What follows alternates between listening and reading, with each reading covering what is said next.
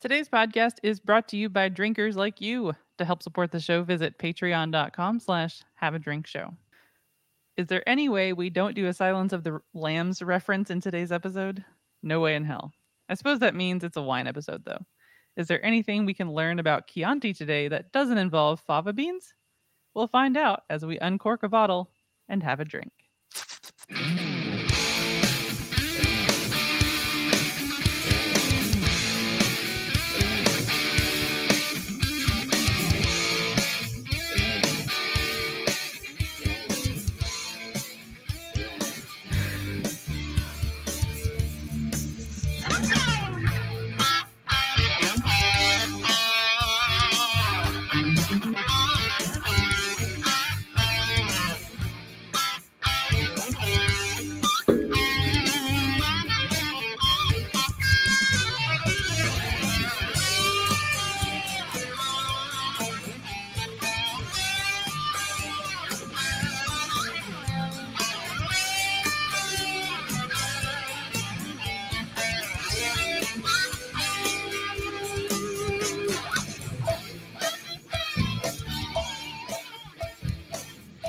Welcome to Have a Drink, the show where you learn along with us about what you drink. I'm Brittany Lee Walker. I'm Justin Frazier. And I'm Christopher Walker. Hello. Hi, everybody. Also, also just noticed the uh the cracks or yeah, cracks in my Oh. Marty Moose glass. Oh no, Bullwinkle, Winewinkle. No, it's uh it's the uh, Christmas vacation. The eggnog moose glasses. See, I said he wasn't going to get it because he doesn't watch. He won't watch the movie. I, uh, you know, I, I don't want to watch. I won't I refuse to drink wine out of a proper vessel. So That's I'll fine. drink out of anything. I look. I'm only drinking out of our uh, 2000. Jesus, 2016 beers giving glass. I know, right? a while ago. I don't know what time is anymore. Well, uh, yours is a proper glass. It, that was a wine glass. I mean, I'm drinking out of an, a moose eggnog glass. I mean, I almost drank out of a tulip glass, and then it was like, oh wait, I have the beers giving glass. Right. Yeah. So, how's everybody doing? Um. Yes, we are. Uh, I'm trying to think. Oh yeah. So we um signed up for because we got the discount. I guess we did the HBO Max thing that just came out. There's a discount. It's if you had HBO before, like HBO Now or HBO. Well, I guess it'd have to be HBO Now. Um, through one of the select Now, providers. if you had HBO Go, you could get the same deal. oh, okay. I, I didn't know if it was just like. or it's so confusing. Yeah, There's no way to whatever. know. If you But- had HBO, but you forgot to put your brother's coat on the left peg before, I, I don't know. It, it gets weird how you get the deals. yeah it's uh wow that's a that's a reference um but yeah it I- i got an email basically and there's a thing to get the discounted rate of I Uh, apparently already have it nice yeah Yeah. because you already have it yeah because I um, pay through it through Google, and it's like, yeah, you. I was like, oh, Clearly, Exactly, you remembered yeah. to put your brother's coat on the right peg before you went to lunch. And, well, now I have a whole streaming service I have to yeah plumb through. uh, so it's great and then horrible at the same time. When I was like, Metalocalypse is on there, you dive in, and I'm like, oh god, the animation was so terrible, and I didn't realize it. Uh, Look, oh, that yeah. that was all like bad early Flash. Like the the like Yeah. they they were meant to just stand there, not move, and just kind of talk to each other. That's Yeah. except for the fact that uh, it's a it's a point that in the animation when they're playing music, all their movements and their fingers hit the actual fret points on the guitars of course i mean priorities in time, so that Um, it is like if you watch, like they hit all the actual fret spots on the guitars. but um but yeah there's so all the dc stuff well almost all it's just like disney plus where like not everything like not the brand new stuff is on there They just Got in, they got to try to fix everything. No, it's more confusing than Disney Plus. It's much more confusing. You're on there going, wait, what else on here? But what's not? I don't, I don't know. it, the the point is like try not to think about like what's it missing but like Because there's a, there's a bunch of like it's cra- like Every picture is advertising Rick and Morty's here, and you go, but it's oh not the new yes. season It's not the new season. It's Yeah. all the same crap that's on Hulu. yeah So we're just kind of like, do we keep Hulu or do we keep HBO Max, basically? Um, but so that that came out and we've got that. Although I'm still I'm a little annoyed that there still isn't a um because we use the Fire TV as our main thing and the there isn't a Fire TV app yet for HBO Max. So that's whatever. But um I was happy because we finally watched um I'm sure we mentioned this, but uh Fantastic Beasts and Where to Find Them. We rented it, and I forgot like so all the Warner Brothers stuff is on HBO Max.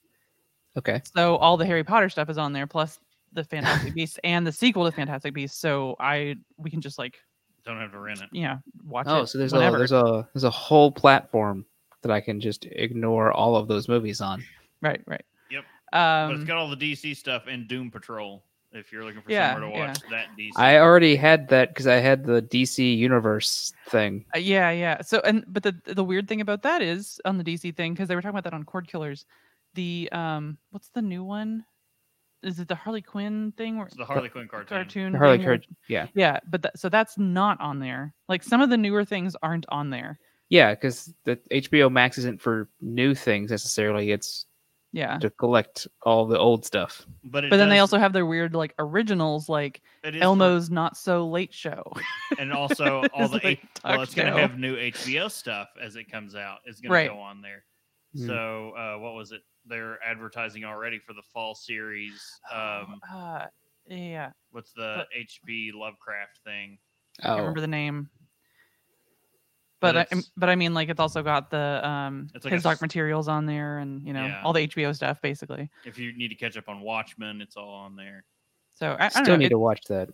I It's- saw two interesting and, episodes like, it's amazing. you think about like all the stuff that comes to HBO movie wise that you're like, oh right, I don't have to like find this somewhere. So it's nice.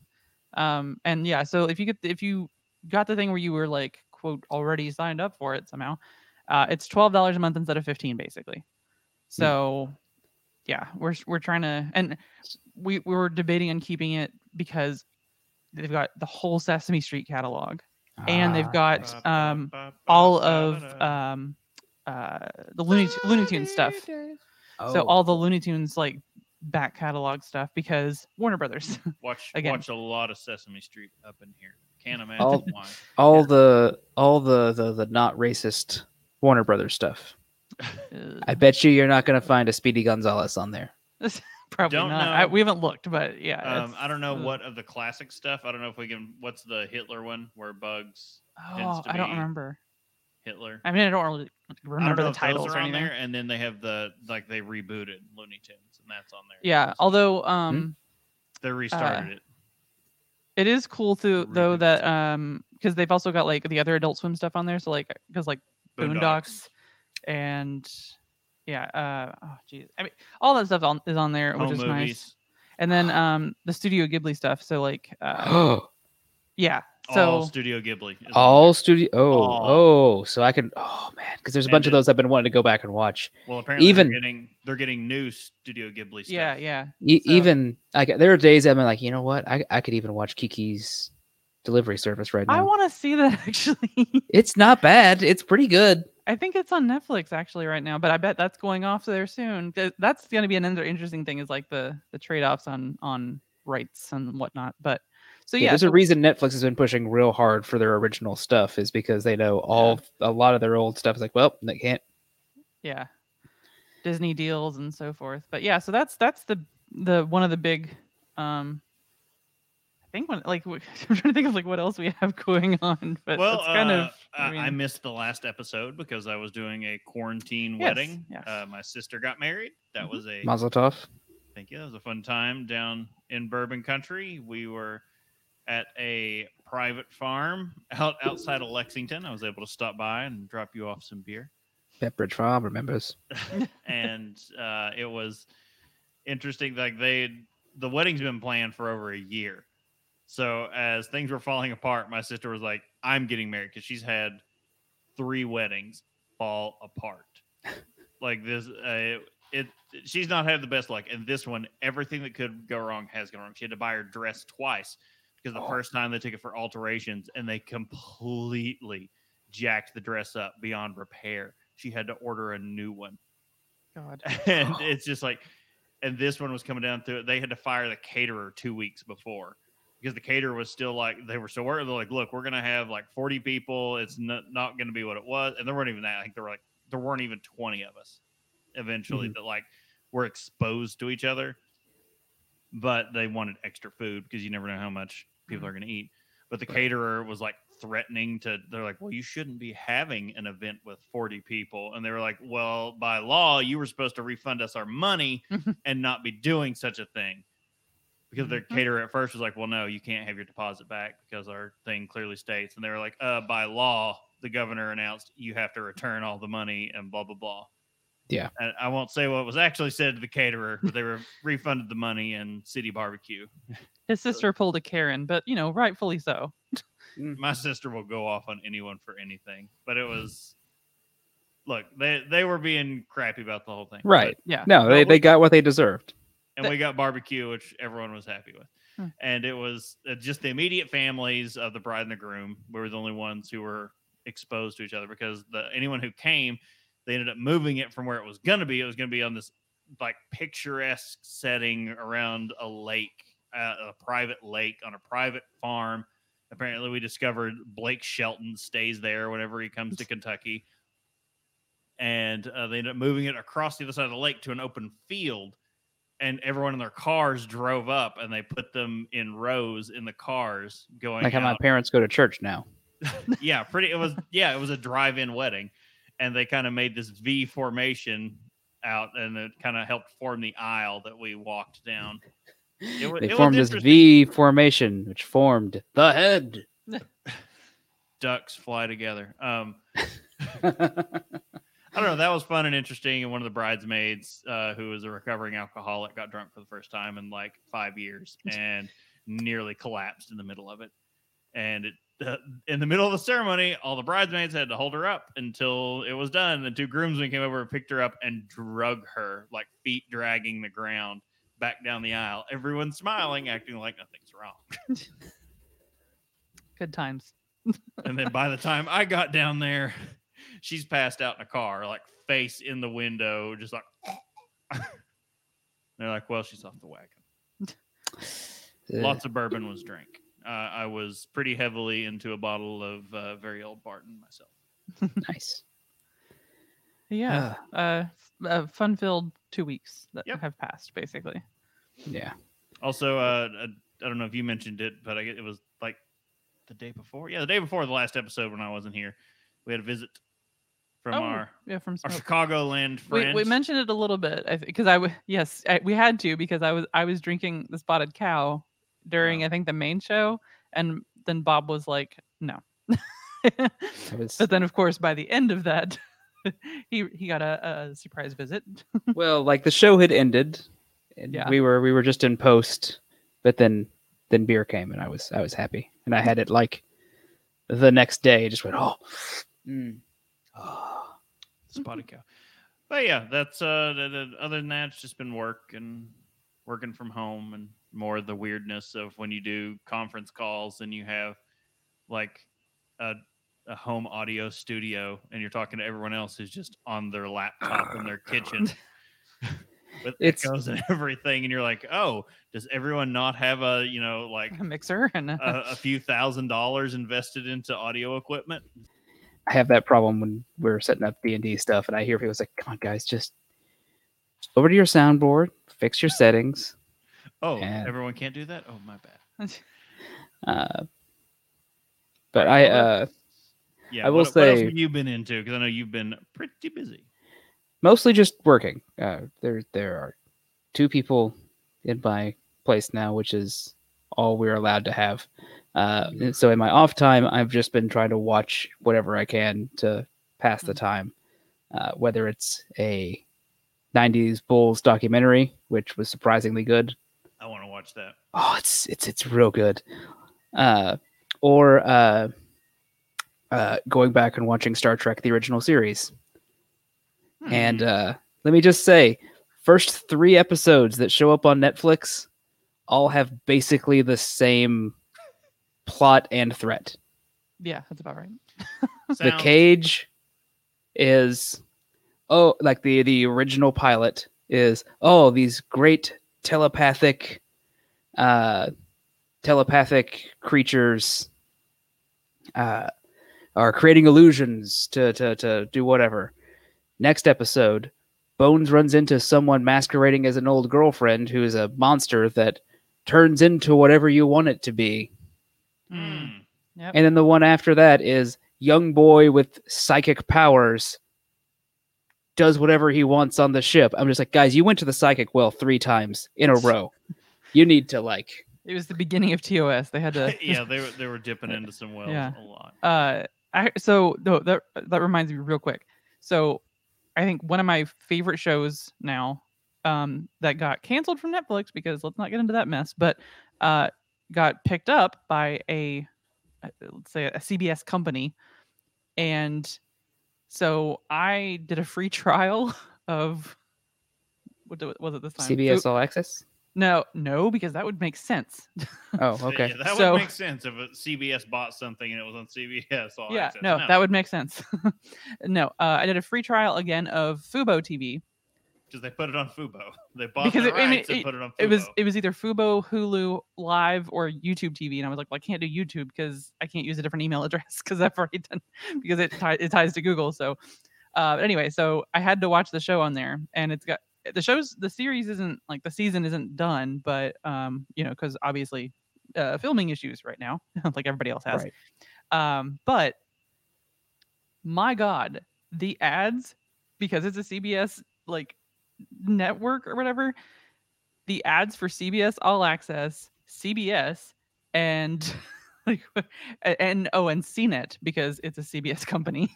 like six ads per like there's like eight ad breaks and there's six ads each, and I'm just like, how do people do this? like, oh my god, People this is why we don't have cable. All I gotta say about that is, uh, But also, I I was like, oh, Star Trek. There's a lot of Star Trek ads because I forgot, like, oh yeah, there's like three different Star Trek things on CBS All Access. yeah, uh, I was never a fan of the show, but then Brittany's like, oh, in this new season, they open it up with a thing about the son catching the mom masturbating to um, It's Outlander. to Outlander, and was, I'm just sitting there in my head going, yeah, I can see that. I mean, yeah, Every, everyone can see that. Hmm. Not to mention, we watched the pilot episode of Outlander with my dad, and which that was awkward. was just some- Yeah, my uh my boss, she was watching out apparently started watching Outlander. I was watching it with her mother oh, Oh, and uh her mother looks over at her at some point and goes, "What have you got me watching?" Like with fake it was fake outrage, but oh. you're watching porn with your mother. Yeah. She's like, "Hey, look, it's going to get to something else here in a minute. This is just Scottish period piece porn yeah. set in the Highlands. man, that does sound like uh sound like porn near At the end Pre- of the Jacobite uprising, oh, it, it gets my gets my panties wet. Uh, I was gonna mean, say, gets your gets your kilt in an uproar. Ooh, it does. uh, speaking of getting my kilt in an uproar, uh, no one tapped this week to talk of, but uh, we did have a news episode We where we had uh, a very interesting Breaking Bad style wine heist. If Walter White was a wino, Walter White was a wino, was a lazy wino. lazy wino, and some other random news stories. Because guess what? There's not a lot of news happening in the the beverage industry at the moment because everyone's sitting there hoping they don't have to do a quarterly report that's like, and we're filing for bankruptcy. Yeah. Uh, global pandemics aren't aren't great for the news. Plus, uh, everyone else I think is just kind of going. So there's some other things going on in the world. Let's not talk about them. yeah. basically. that's that's the goal. so speaking of which, Speaking of not talking about it, A census taker once tried to test me. I ate his liver with some fava beans and a nice Chianti. I was- about to stop it, and I was like, "No, wait, we No, gotta get the, We have gotta to get the go, uh, sound in there." I thought that came sooner. I didn't think the pause was that long, so I'm just like, Yeah. like oh, there it is. Oh God. So if you didn't guess, our topic for today is Chianti. Chianti. please, please don't say it like that. for the rest of- Chianti. I'm It going to do it the like- whole episode, or at least until I forget. Like it really hurts. So Like you know, we've had a, we had a discussion pre-show about it. Like, did Anthony Hopkins? I guess it was like pre-pre-show. Intentionally do that, or was it a slip? Was he mocking someone off stage? Like, was he mocking her accent and character? Like, what? Why did he mispronounce it? I don't know, but the earliest history of Chianti, uh, Chianti. Chianti, is uh, very intertwined with the history of the entire Tuscan region. Uh, the history of the viticulture of the area dates back to its sediment uh, to its settlements by the Etruscans in the 8th century BC. If you get to Etruscans, you've gone too far. That's like my historical navigation. Like, oh yes, no, yeah, just just stop here. You'll turn right down down by uh, down by the Romans. If you hit the Etruscans, you've gone too far. so so when we go to uh, historical figures and mile markers that make appearances on the show um i think the etruscans is a is a good one there because I think that's what what what what stamp is uh which which square is uh, Etruscans in your bingo card for it's right it's next to marconi which made an appearance. Marconi. marconi the genius inventor marconi. Uh, anyway, we have amphora remnants originating from the region that show that the Tuscan wine was exported to southern Italy and Gaul as early as the 7th century BC before both areas began to actively cultivate grapevines themselves. Like I was gonna say and it's to be said the gauls liked it so much they invaded rome they went, "Oh, this is great." as you do. Uh, Look, we're out. I don't want to pay for more. Just go take it. Okay, As- yeah, let's go take it. As we've learned, wine heists. and Rome got very angry. uh, anyway, uh, from the fall of the Roman Empire through throughout the Middle Ages, monasteries were the main purveyors of wine in the region as aristocratic merchants uh, merchant classes emerged. Uh, they inherited the sharecropping situ- uh, sharecropping system I thought you were gonna Uh, say situation, and then in my head I'm like sharecropping situation. That's got to be some kind of like old crow medicine show ripoff band. Well, I was going to say Sharecropping. sharecro- sharecropping situation just sounds like a fancy way to say slavery. Uh, sharecropping system of agriculture known as meza- m- mezzadria. Mezzadria. Uh, it's, uh, hmm. I don't Yeah. know. I was gonna say Metzadria, but that I don't know if that's right. Anyway, the system uh, took its name from the arrangement whereby landowners provided land and resources for planting in exchange for half, meza, of the yearly crop. So, you know, half better than slavery. Many landowners in the Chianti region would turn their uh, their half of the grape harvest into wine that would be sold to merchants in Florence. The earliest reference of Florentine wine retailers dates to uh, 1079 the Guild of Wine Merchants, uh, Guild for Wine Merchants being created in 1282. Jeez. Tracks. Mhm. I just I had to stop and like do the like mental timeline of history. I'm like, no, no, I get it. Yeah, yeah, no, somewhere in that grand, uh, grand thing, at least in the the uh, uh, you know, Western European section. Uh, unlike France or Spain, Italy did not have a robu- robust export market for its wines during the Middle Ages. Its closest trading partners, France and Austria, were separated by, from Italy by the massive Alp, uh, Alps. It also had uh, ample supply of their own local wine. I mean, come on, how hard is it to get across the Alps? You could do it in elephants. No, that's what I was waiting for. I'm waiting for the the whole time since you said Alps. I was waiting for the Hannibal reference. I, I'm waiting for you to say it when it's full of plentiful elephants or something. It's full of plentiful elephant corpses. yeah, The Alps is an elephant's graveyard. it is. You could you could track the trail he took off of the elephant bodies. I mean- just from the bones. I would love so as an archaeologist, I would love the opportunity to just do that as an experiment. Just see, can I track Hannibal's way off of the remains of elephants? If if people hadn't already most likely taken those elephants by this point, probably claiming it was like some sort of holy relic. Yeah. Not that it tied to Hannibal and that was holy, that they just like, oh, well, this bone's big. This was Saint Bonibus. Let's grind it up into boner powder. And oh no, wait, that's wrong continent. Wrong continent, but same idea. S- They would have used the same animal. Yep. Uh, anyway, uh, the English had a little interest in Italian wines at this point, finding plentiful sources in France, Spain, and later Portugal to quench their thirst. Well, the sweet, uh, like like a Miri, like like uh, not gonna work here anymore. Mm. Uh, like Ramaya Christi from Campania had some Campania had some uh, presence in the international market. Most Italian wines had to compete uh, for taste of the local market.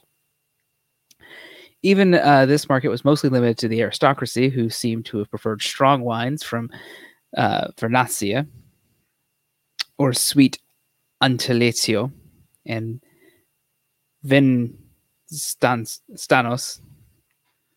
I, I had to look at it and go, don't say diesel, don't say diesel. Vinsantos. Uh, since outside of major cities of Rome and Naples, uh, there is not yet a strong middle class. Uh, during the Renaissance, uh, have we settled on is it Renaissance, Renaissance? Just say Renaissance. Okay. Uh, during the Renaissance, the city of Florence experienced a period of growth uh, that brought with it the emergence of a middle class of gilded craftsmen and merchants. Some of these Florentine wine merchants, such as the Antinoris and Frescobaldis, would become powerful and influential figures not only in the history of Chianti but also Italian wine. Uh, so the earliest example of Chianti was a pale, light wine sold by merchant, uh, sold by the merchant Francisco di Mar- Marco Datini. I almost said Dratini, Hmm. which is a Pokemon. Also, there's always a Francisco. Francisco. Francesco. Francesco. Francesco, yeah, bring me your wine. Uh, that was in uh, uh, 1398. It eventually evolved into a coarse, deep color red wine that Sir Edward Barry described as having disagreeable roughness and other qualities seldom drunk. Can I just start saying that about wine when I drink it, going, hmm, nope, this has disagreeable qualities of roughness and uh, should be seldom drunk. disagreeable roughness. Yes. Yeah, This is di- disagreeable roughness. Other qualities. it does sound like he Seldom. he definitely had a beard and he was not uh not not Mm. thrilled about life. Well, some of these other qualities might have been a slight fizziness that was a byproduct of winemaking techniques that emerged in the Middle Ages. So, so everyone could uh, savor their their bottles then. Everything not a- was Everything was still then. There was no sparkling. no. Apparently, everything was sparkling then because Oh. everything was infected. True. Fact. Uh, at various times, wine faults would plague uh, the unstable uh, Chiantis because they were not able to fully complete fermentation, and yeast cells would remain active in the wine. Hmm. Yum. The lack of full fermentation was partly due to cooler temperatures following harvest that stuns the yeast and prohibits activity, but could have been caused by unsanitary fermentation vessels. Yeah, it feels like that's what a lot of the problem is then. Yeah. Uh, in the 14th century, uh, Chianti winemakers developed a technique known as governo, where half-dried grapes were added to the must to simulate yeast, simulate the yeast with a uh, s- sorry, not simulate, stimulate the yeast with a fresh source of sugar that may keep the yeast active all through the fermentation process. Hmm. Just, just got to keep them going. Just got to keep on keeping on. While the technique did improve the uh, probability of, uh, of a fully fermenting wine, the second fermentation would cause additional, uh, it caused the addition of new sugars, also lift some carbon dioxide, which caused the wine to have a slightly sparkling or fizzy character. In the 18th century, seeds of the modern Chianti industry were began to be planted in 17, eight, uh, 1716 Quite literally. uh, Co- Cos- Cosimo il de Medici, Grand Duke of Tuscany. Man, that's a that's a mouthful. Yeah. Issued an edict de- uh, delineating the boundaries that would eventually become the heart of the Chianti classical re- uh, region. prior to becoming Holy Roman Emperor, the policies of Peter uh, Peter Leopold and as Grand Duke of Tuscany encouraged many of the landowning families to invest in improving and expanding their vineyards. Look, uh, our history porn would have a number of issues with that. It's just a common joke on there that there was nothing holy or Roman. Roman Roman. about the Holy Roman Empire. Oh, yeah. And the emperor didn't do a whole lot for that empire. Everything was wrong. Uh, the Georgofili Academy was funded to teach noble families modern viticulture techniques, I guess modern for them, uh, from places such as France and Germany. Families that are still making Chianti today, such as the Caponinis, Feridolfis, Rasirios, and uh, Ridolfs, Ridolfis. I'm Uh, sorry, Bob. You seem to got you seem to have gotten all the words. This All Oh, the no. words. No, I'm looking ahead. I have plenty of them. they're they're there. Don't worry. Uh, the exact composition of grapes and varieties used to make the Chianti at this point is unknown. Uh, ampelographer, em, ampelographers, Ah, they graph amples. Uh, find clues about which grape varieties were popular at this point of the writing uh, from the writings of uh, uh, Cosimo Feriacci, who noted that the Calianano was widely planted variety along the area of the Sango, Sangiovese, uh, Mammolio, and Marziamino. Uh, it wasn't until the work of Italian statesman Benito Ricasoli, the modern Chianti recipe would take shape. Hmm. All right. One of the most influential figures in the history of Chianti is the Italian statesman Bettino Riccasciolo. Ric- No, I had an extra O. Riccas- Riccasciolo. Riccascioli. Oli, here we go, Riccascioli, uh, who created the Chianti recipe that would later be canonized in DOC regulate. Wait, Department of Correction. Uh, uh, um, no, it's I um, know DOC regulations. Uh, the Riccascioli family traces their lineage to the Chianti region of Lom- Lombard barons who Oh, man. ruled. I want to say Lombardy because it is a re- man, my Lombard's not having a good. Oh, I, I was just thinking the Lombardy region, so that's where I was when I saw it. But the Lombard barons who ruled during the 11th century. The family estate in Broglio is located in what is now known as the heart of the Chianti Classico region in the province of Siena. Orphaned at a young age, his family estate was crippled with debt in disarray shortly after Riccascioli got. I wanted to add that extra.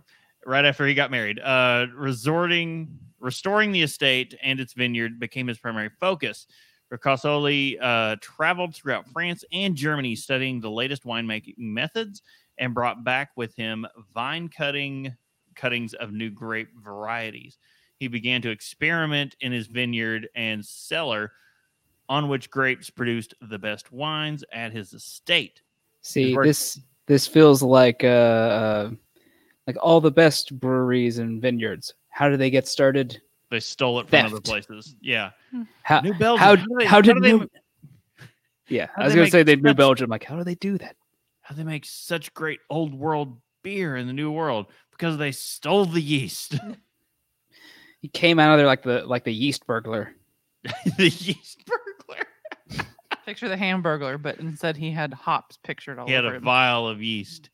Uh, his in work, bag, just mm. yeah. his work eventually settled on a blend of three Tuscan grapes, uh, Sangiovese, uh, I, I meant to look that word up. Hold on. Caniolio and Malvasia. No grape varieties.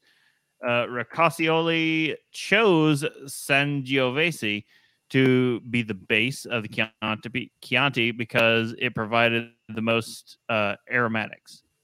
Canolio brought fruitiness to the wine that softened the tannins of Sangiovese without lessening the aromatics. The addition of the white wine grapes, uh, Malvasia, was to provide further softening. Wine expert Hugh Johnson most easy to pronounce name in all of this, Also, Hugh Johnson, noted that the relationship that uh, Ricascioli described between Sangiovese and Canelio has some parallels to how Cabernet Sauvignon is softened by the fruit of Merlot in the traditional Bordeaux style blend. By the way, Hugh Johnson seems sounds like the name that uh, uh, Bart would call Moe's Tavern with. Can anyone get a hold of Hugh Johnson? Hugh Johnson. Is there a Hugh Johnson here? Uh, continued with his winemaking endeavors until 1848 when his wife died. Stricken by grief, he had little desire for his vineyards or his wine. During uh, this time, the tides of the res- um, Risgomento? that were growing stronger, and Ricascioli found himself in the political area, which would eventually lead him to becoming the prime minister of Italy. So you know that's that's a bit of a gear shift. It Yeah, a little bit. tends to happen. Uh, your wife dies and you become the prime minister of Italy, and uh, there may be some things getting ready to happen. Things may be hitting the fan. Uh, the 20th century saw peaks and valleys in the popularity of Chianti, and eventually led to a radical evolution in the wine style due to the influence of the Super Tuscans. Do do do. The late 19th century saw uh, Odium. oidium, oidium, Sure. and the phylloxera epidemic take its toll on the vineyards of Chianti. And just as they had ravaged vineyards across Europe, the chaos and poverty following the resort, I can never say it. The, Risorgimento. Can we just say the blight? uh, heralded the beginning of the Italian diaspora. Di- diaspora. diaspora that would take the Italian vineyard workers and winemakers abroad as immigrants to new lands. Those that stayed behind and replanted chose high yielding varieties like Trebbiano and Savagionese. Clones such as the Savagionese di Romagiana from nearby Romagiana region followed World War II the general trend in the world wine market was for cheap, easy drinking wine. Man, I miss the days of cheap. Which Just, saw, just would just be a better deal for me. Oh yeah, no, we want cheap. Oh, good. which saw a brief boom for the region uh, with overcropping and an emphasis on quantity over quality. The reputation of Chianti among consumers eventually plummeted. By the 1950s, Trebbiano, uh, sorry, that, that's just ringing too many bells in my head, which is Of known Joey? for yeah, yeah, Yeah. just known for its How you doing? flavors. How you doing? Just picturing Uh, wine you pour out, and he's like, "Here you go. How you doing?" It, it's the wine Joey would drink sitting on his toilet using his toilet phone. Monica begged him to never call her from. Hmm. Uh, made up to 30% of many mass market Chiantis. By the late 20th century, Chianti was often associated with basic mass market Chianti sold in a squat bottle enclosed in a straw basket. We all know it. Called Uh, look, I came, I came this close to buying one of those. We just all so- know it from every what What I say? Sangiovese. We we we know We, know, that this- bottle from. Yeah, every bad Italian restaurant. Yeah. I was gonna say in every movie of every like Yeah. every 50s and 60s set in the 50s and 60s movie. Hey, guess where we are in the timeline? We're in the fifties. Hey. So timeline tracks, like I said before. No, Mm, tracks with yeah, the yeah. timeline history. Uh, however, during this same time, a group of ambitious producers began working outside the boundaries of DOC regulations to make what they believed would be a higher quality style of Chianti. These wines eventually became known as the Super Tuscans. Do do do. The origin of Super Tuscans is rooted in the restrictive DOC practices of the Chianti zone prior to the 1990s. So we're, we're jumping up here. Uh, during the time, Chianti would be composed of no more than 70% Sangiovese and had to include at least 10% of one of the local white wine grapes. Hmm. Producers who deviated from the regulations could not use the Chianti name on their wine labels and will be classified as Vino da Savola. Tavola, Italy's lowest wine designation. that Bum bum bum. sounds very close to Travola, by the way, or Travolta. I mean, could be the the lowest I mean, designation of an actor. Oh, Uh, shade. the Marchese Marchese Piero Piero Antino- Antinori. and Tenori was one of the first to create the Chianti style wine that uh, ignored the DOC regulations, releasing a 1971 Sangiovese Cabernet Sauvignon blend known as Tignanello. Tignanello. Okay. I think that translates to "I do what I want."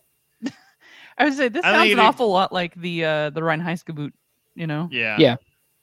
In 1978, uh, other producers followed suit, and soon prices of the Super Tuscans were consistently beating the prices of some of the most well-known Chiantis. In response to international acclaim and high prices of these Super Tuscans, uh. Italian authorities reevaluated the DOC regulations for the Chianti region in an attempt to bring some of these Super Tuscans back into the fold. They changed the grape blend composition of Chianti, uh, not Classico or Reserva, to require a minimum of 75 to 90% Sangiovese, 5 to 10% Uh, Canolio, Nero, uh, 5%, 5 to 10%, Trebbiano, uh, Toscano, and uh, Malvese Bianca Lunga. that up to 10% uh, other varieties. With respect to Chianti Classico, a minimum of 80% Sangiovese is required and up to 20% of other varieties allowed. Beginning with the 2006 vintage, no white grapes are allowed in the composition of Chianti Classico. Chianti uh, Classico Reserva is required to have a minimum of, tw- of 24 months oak aging plus an additional three months of bottle aging. But beyond just grape composition, the new wave of winemaking during the era of the Super Tuscan also also reinvigorated the county's region with modern viticultural uh, vine training and canopy management techniques and winemaking tools, such as the use of new oak barrels. Hmm. Hmm. See, Hmm. Who else? Who Bur- else? in bourbon style works. Eh. Hmm. So you stop and go. Hmm. Now, now there's now we know of three areas where new oak is being used. Uh, some tequilas, which happen to be some hosts' favorite tequilas, and they have a big crush on it. Mm. Um, obviously bourbon whiskey, and apparently in some newer counties. We're we're gonna talk about some some weird parallels these things apparently are happening. But also, from what I understand from this is this is a, the the the whole Chianti Classico and Super Tuscans do do do do uh, are uh, basically a new clo- a new Coke program that worked. Ah. Hmm. Yeah. Well, this new area of innovation led to sharp increase in the price of Chiantis to where the bottlings from many of the top houses now match the prices of the premium Super Tuscans. Bump it up. I was gonna say. Sorry, I, I I was busy looking at something else and, and I completely blanked that I heard Super Tuscans. All right. Well, next we will get into some pairings. This is usually our favorite thing. Well, my favorite thing to talk about because food uh, with beer. so, and um, wine folly tends seems to be the equivalent of all about beer as far as listing like, you know, all the Wait, so they're owned by AB InBev too? All about beer isn't owned by InBev. Isn't that all about Rate what am I beer. thinking of? Rate beer. That's the one I'm thinking of. yeah. Okay. Yeah. That's fair. That's a lot of there's a lot of stuff. Uh, but yes, um, so Wine Folly lists a lot of like here's pairings and here's this and here's the glass you need to drink out of and here's infographics. It's great. Um, so Chianti has savory flavors paired with high acidity and coarse tannin, which makes it an incredible wine with food. The high acid cuts through richer fatty dishes and stands up to tomato sauces. All Yeah. that dry, powdery tannin makes Chianti wines ideal with dishes that use olive oil or highlight rich pieces of meat. Pizza is another favorite pairing and works well or works with all styles of Sangiovese, from lighter Chianti wines to richer Brunello, oh, sorry, uh, Brunello di Monte, Montalcino. And of course, he he brings me pizza. Uh, Pizza. so um, we do have a short list. This is from um, Wine Enthusiast, uh, which is I think winemag.com. Um, the way.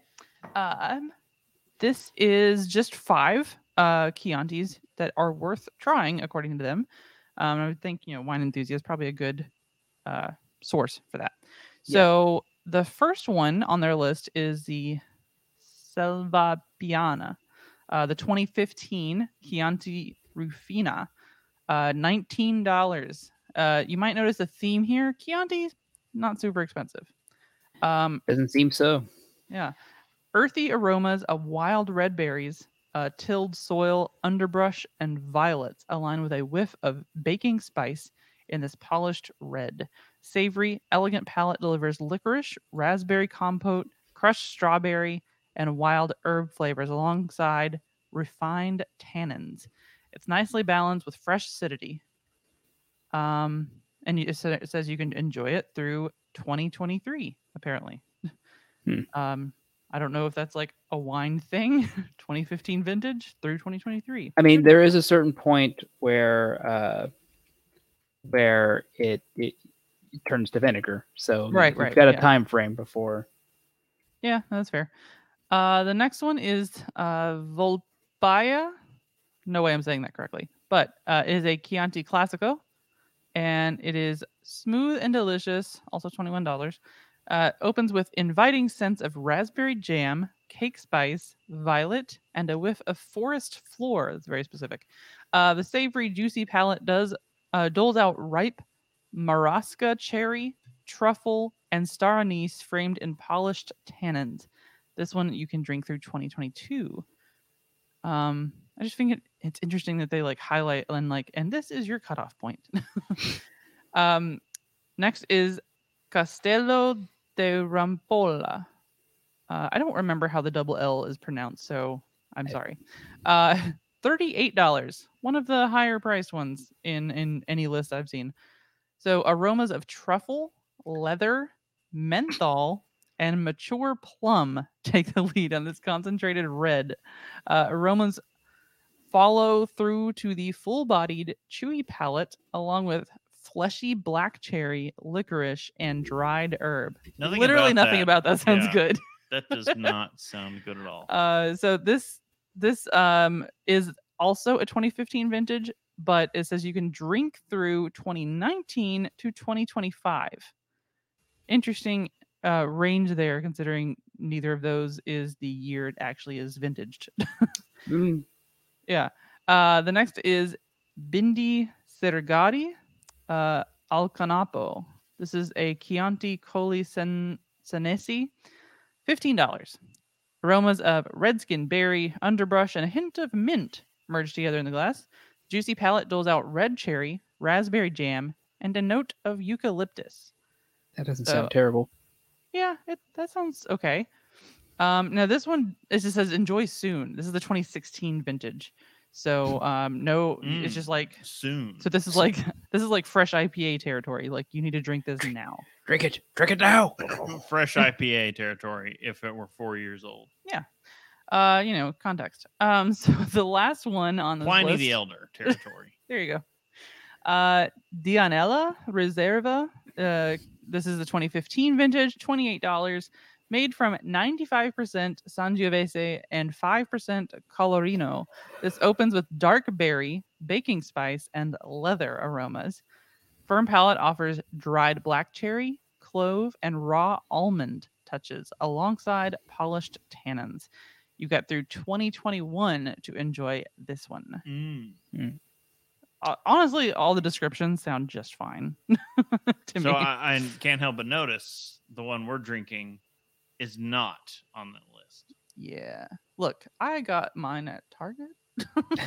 Uh, so you can get you well, you used to be able to get Nikka Coffey grain whiskey at Target. Uh, you can still, if you're lucky enough, you can find Hibiki at Mm. Target. Look, Hmm. You can find Fair enough, fair enough. good things at Target. Well, speaking of what we're drinking, Drink with me, friend. What about the slice of pizza? oh yeah, Eat with me, friends. so what what are you guys drinking? Uh, well, while she's shoving pizza in her mouth, this is Da Vinci uh, from Italy. Obviously, it's Chianti. Uh, it's from the Tuscany region. The appellation of Chianti. Wine type is red wine. For some reason, I Red. found that surprising. Red red wine? Yes, it is red, red wine. Uh, varietal Sangiovese.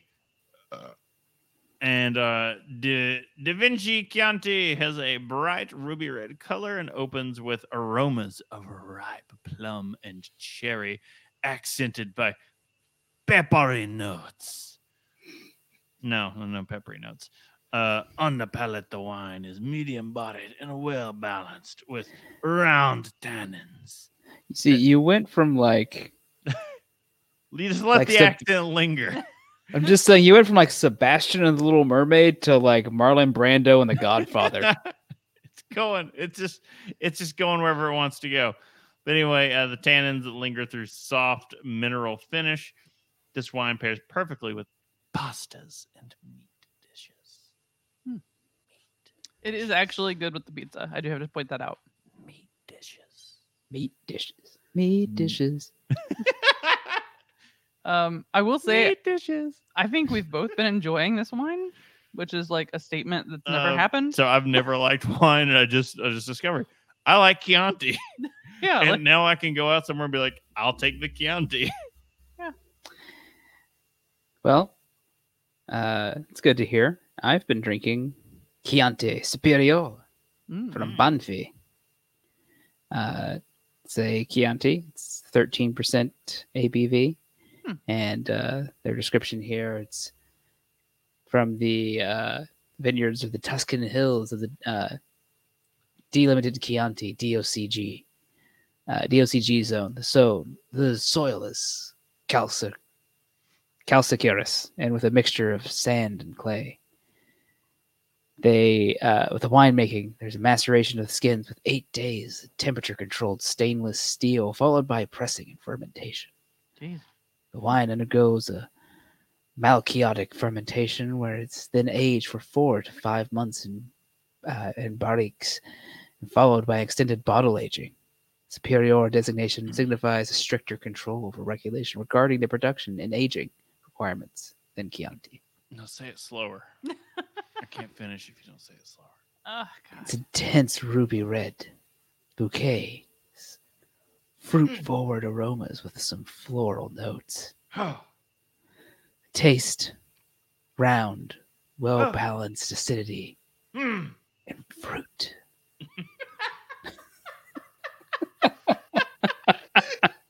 I apologize to our listeners Like if anyone's on still behalf lis- of like if everyone. anyone's still listening to the, this point, that's their that's their reward. Getting Justin to read erotica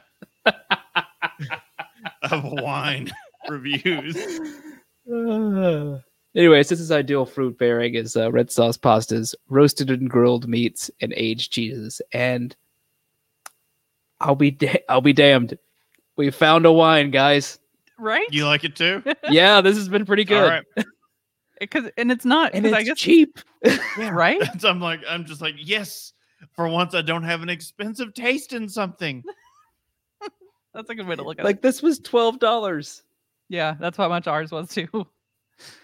Yeah. Like I was looking around, just kind of like I, I don't know what to pick, and I'm like looking down the list, and like the worst price was like twenty bucks, and I went, "That's that's like surprisingly affordable." Like that's doable. yeah, I mean, for wine, yeah, you're just like, all right, yeah. That's, Now we know that we can all go out to dinner somewhere and just be like, bring, bring us a bottle of Chianti. Bring us time a we bottle go of to Buca Chianti. di We're, we're going to an Italian restaurant, and it's like, bring it here.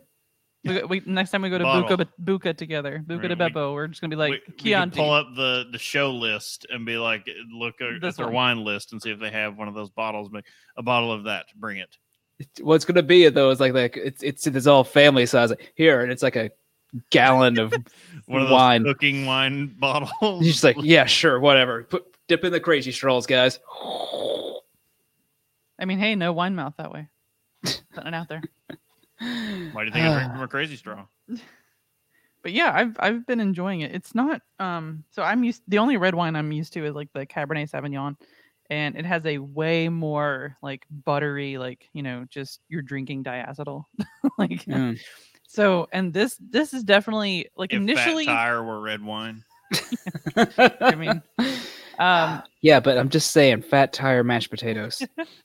No, no, it matches there. The flavor profile is what you want. yeah. right. um but yeah so like it, it this one isn't i don't know i feel like it's just this is the the beer as beer equivalent of wine I mean, yeah, I like look, this this is what I want red wine to taste like. yeah that's that's- And yeah. normally what red wine tastes like is three month old gym socks. No, uh, so uh, we've not covered a lot of red wine on the show so far. I think we've covered a lot of white. I hate white wine with a passion. i the sherry wasn't bad i don't think wasn't bad. It wasn't my preference. no but i mean as far as like because i don't i'm not really about white wines as much either but the, the sherry was okay this this goes down easy, easier with a uh, moose eggnog cup.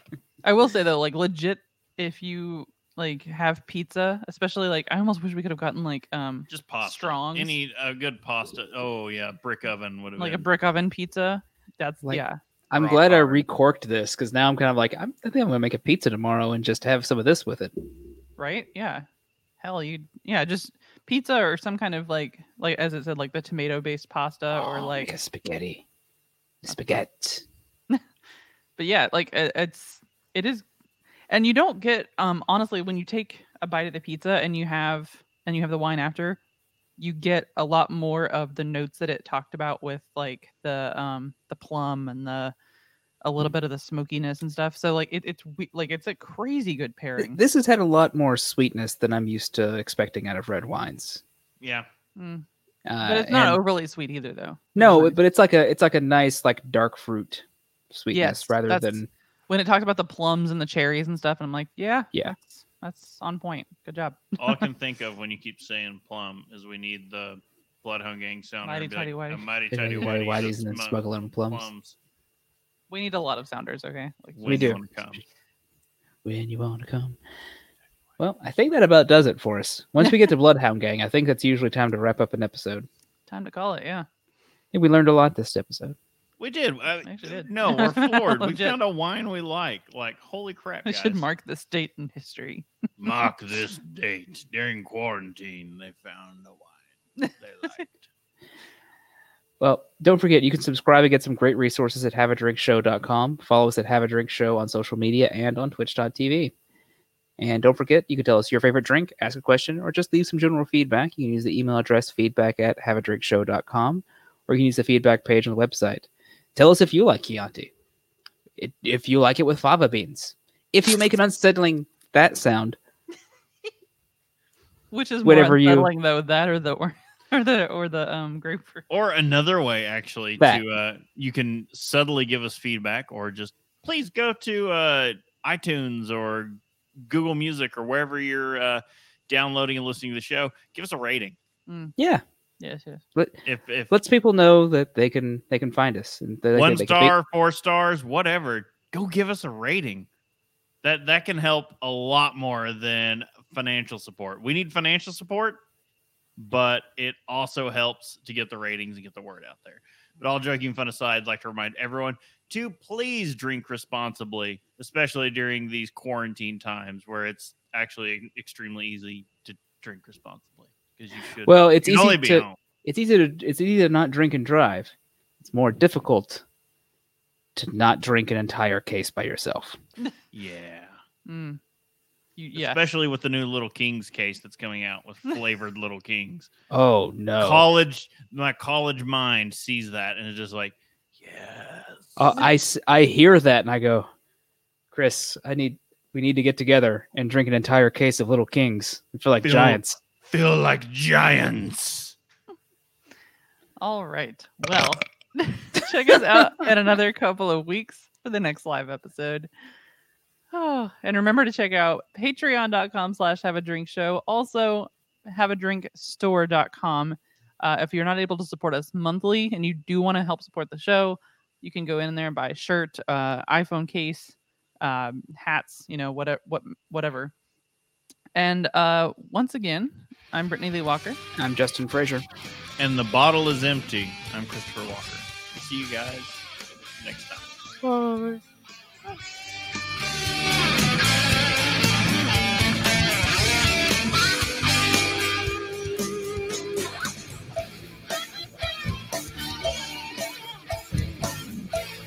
It's corked.